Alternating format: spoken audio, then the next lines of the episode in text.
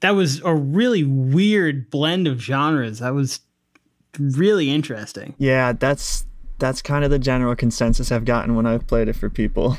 Yeah, because it's got like the sort of like indie, sort of emo sounding, uh, like chimey sort of guitars, but then it's got like some electronic elements, and then it's got like that break beat, like drum and bass break beat going through it like the entire time. Yeah, yeah, I think they have a really good mix of electronic and uh, live instruments and whatnot, and I'd really like to see how they did that live.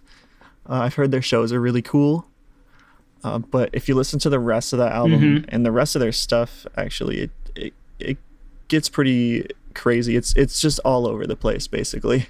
Like to me, listening to that, on paper, all of those elements together shouldn't work, Yeah, but it kind of does. Yeah, yeah. They they like to go really like far out of the box, uh, and sometimes it gets it's like takes a minute to get used to. Like they like to put weird sounds in their songs. Uh, they have this rubber Mhm. duck noise, like just like the squeaking of a rubber duck, that like is throughout this one song. I'm pretty sure it's called Clay, and it's weird. But now I like I I really dig it. You know? Yeah.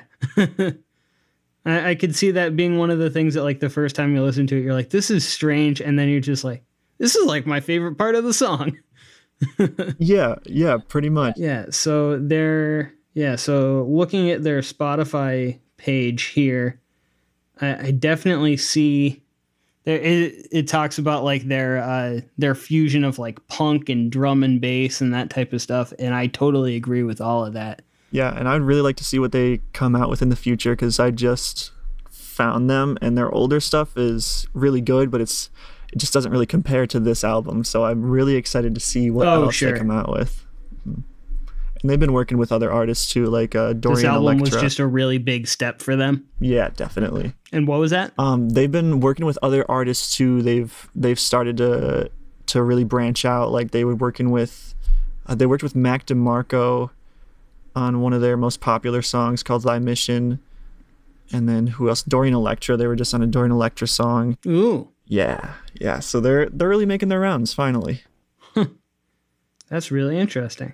Well, it was uh, good having you on the show. Thanks for coming on. Yeah, of course. I'm really glad that I was able to to be on this. Thank you for having me and letting me share my music. Yeah, no problem at all. Before you get out of here, do you have anything that you want to uh, shout out or promote while you got the platform? Um, I don't have anything that I'm doing right now, honestly, but definitely check out more of The Garden because they're definitely worth it.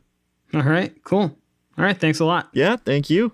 Up next is another person that we've had on the podcast before from a couple of weeks ago. Please welcome back Dylan Lemmerman. Hi, it's a pleasure to be here. Again, How have you been doing since the last time we talked? uh, I'm doing a whole lot. Since quarantine's now back in full effect Yeah, with a vengeance. yeah, I suppose. Well, what has been your favorite song of the year? Um, it has been Man of Stone by Matthew Thesian and the Earthquakes. It's just Okay. a great song. I love it. Uh, only reason I didn't put it on last time is because I'd already sent you that song. Oh, yeah, I suppose. All right. Well, do you want to give any more background or do you want to just uh, play the song and then we'll talk about it after? Uh, no, I think it's, just let it speak for itself. All right. Let's spin it.